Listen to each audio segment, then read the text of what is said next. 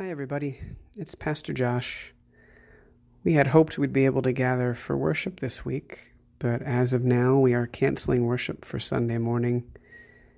I'm actually recording this sermon at home and praying that the television keeps my daughter entertained downstairs long enough for me to record it all in one take.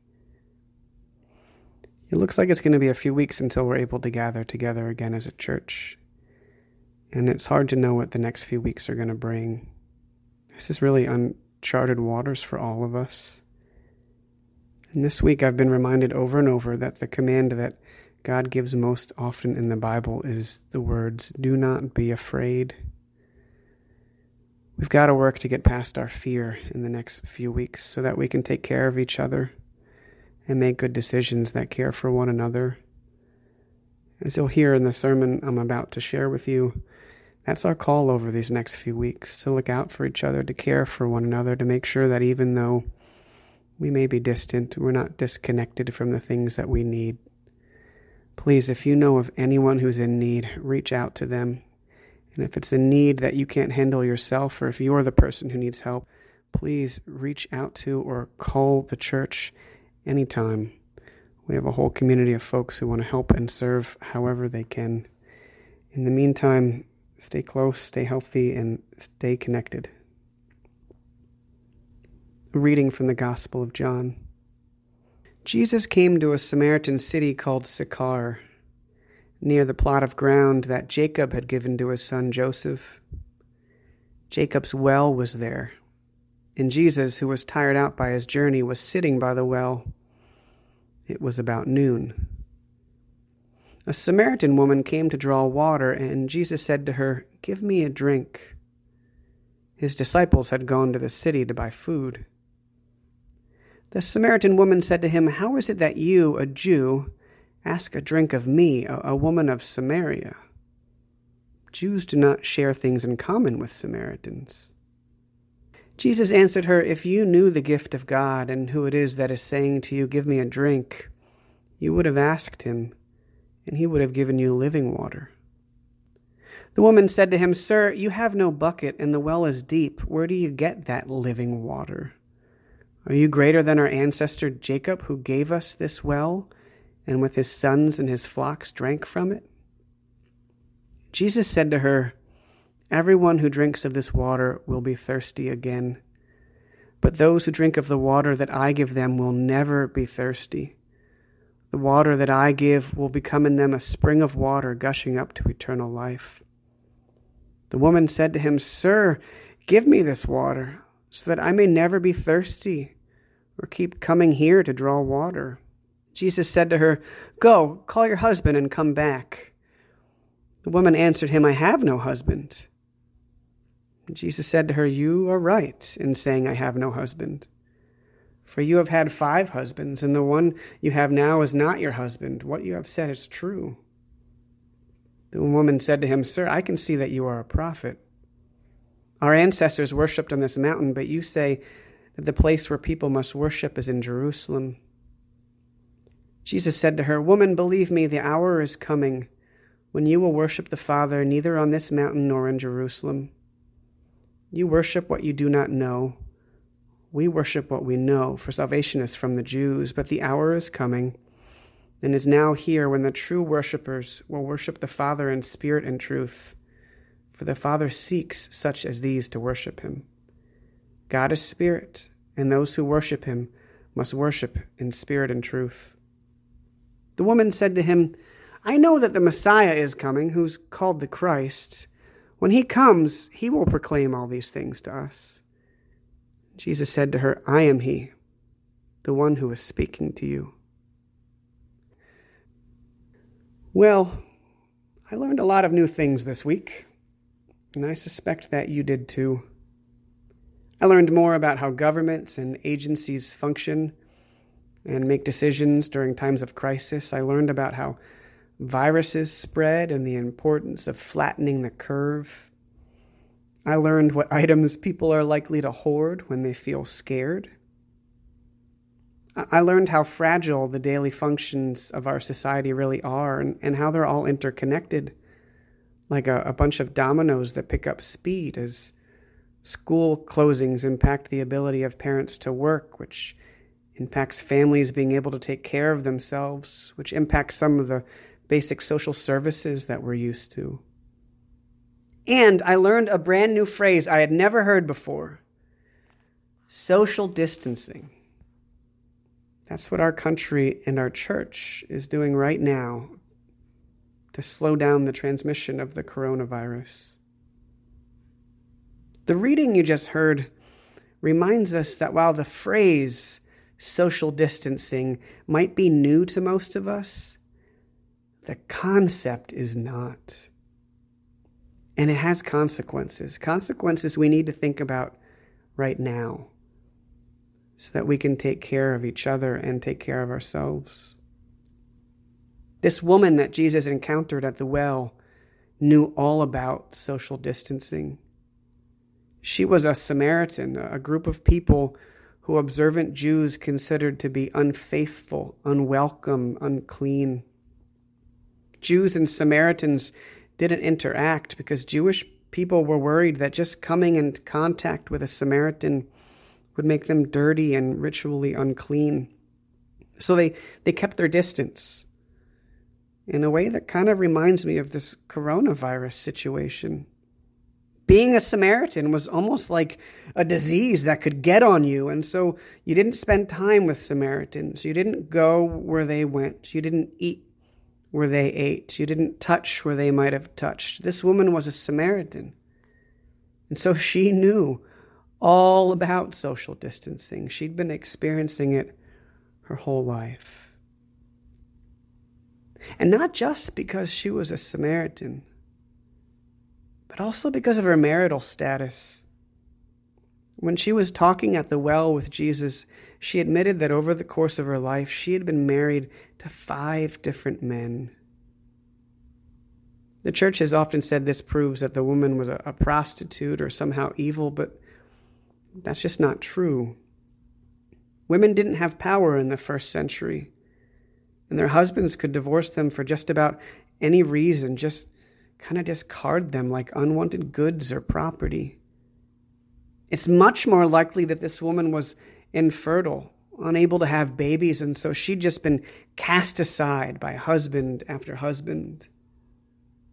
It's also much more likely that her, her previous husbands had died and that these ancient traditions of marrying your dead husband's brother had come to rule her life. But whatever the reason was, the truth is, you don't get married five times without getting a reputation, without people whispering, without those around you assuming some horrible things. And you certainly don't get married five times because your life is full of joy and goodness.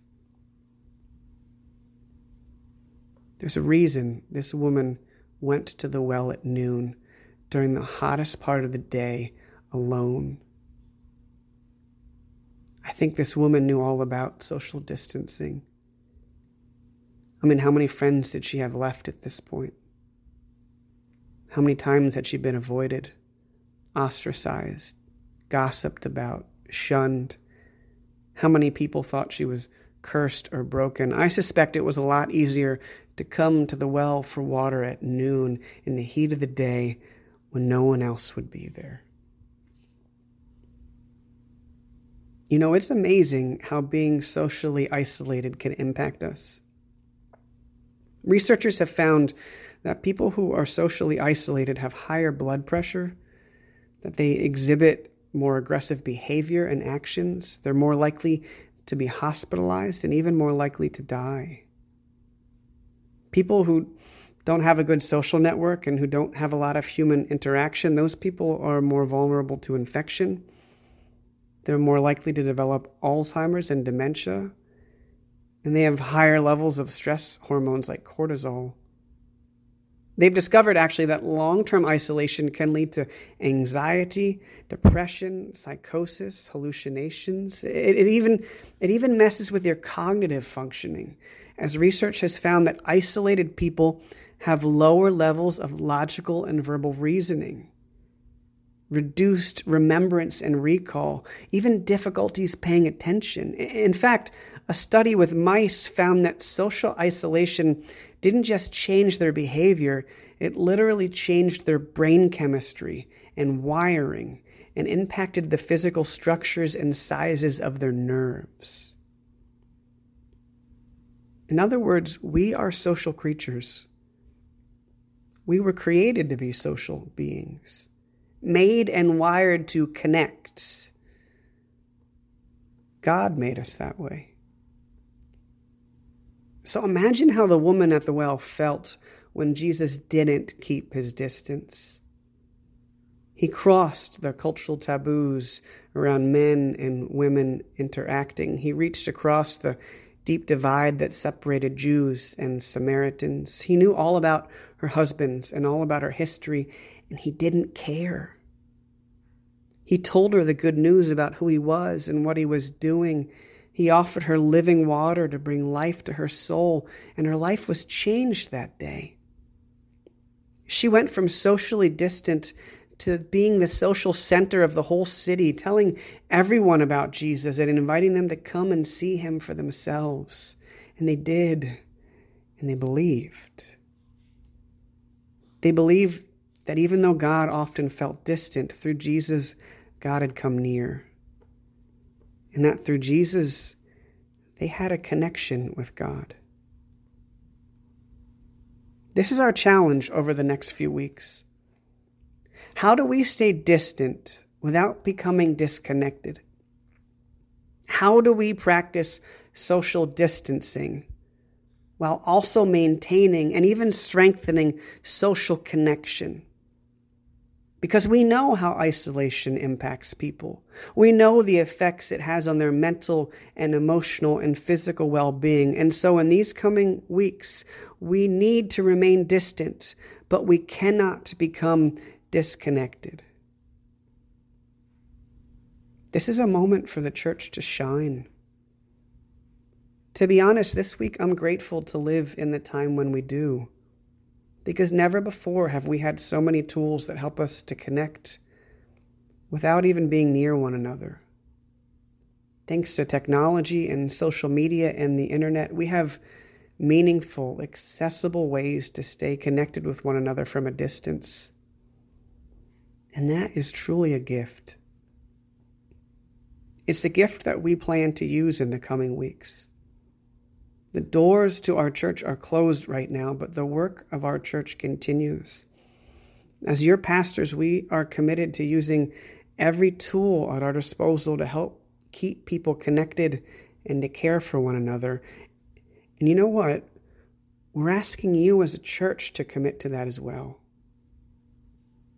Starting this week, we're going to intentionally create and share online content and opportunities to help people stay connected to God and to one another.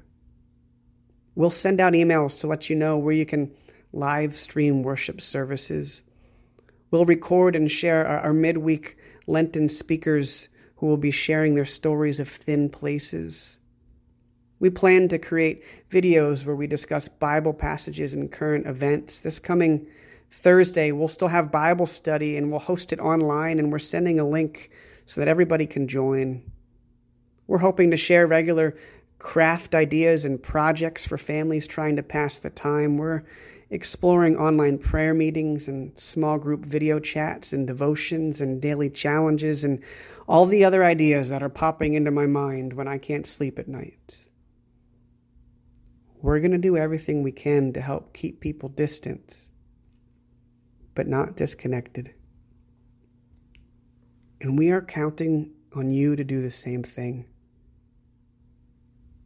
Your calling over these next few weeks is to look for ways to maintain and create connections with people, to reach out to your neighbors and make sure they have enough, to call the elderly people in our church and the sick people in our church and the single people in our church to check in and to talk for a while.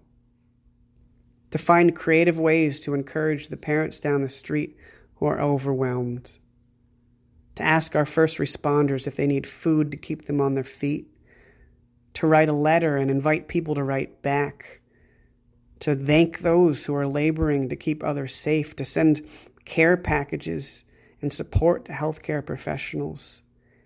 This is a time to be Christ's body in the world, and the world's counting on you.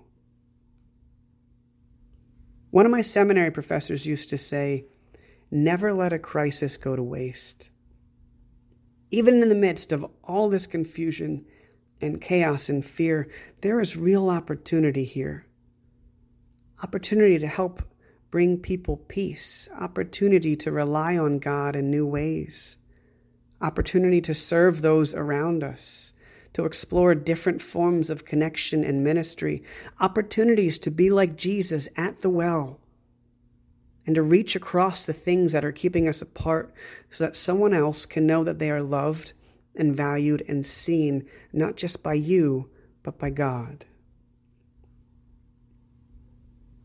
Do not be afraid, beloved church. This too will pass and we will get through it together. We must care for the people around us. These are strange and uncertain times, but God has promised to be with us, and we know that God's promises are true. It may feel like God is distant, but He is not. In these coming weeks, we will find new ways of connecting with God, new ways of connecting with community, new ways of connecting with each other and this will help to sustain us. We'll remember that through Christ, we are connected to God and that nothing can ever change that. And we will work to ensure that while we may be distant, we are not disconnected. Amen.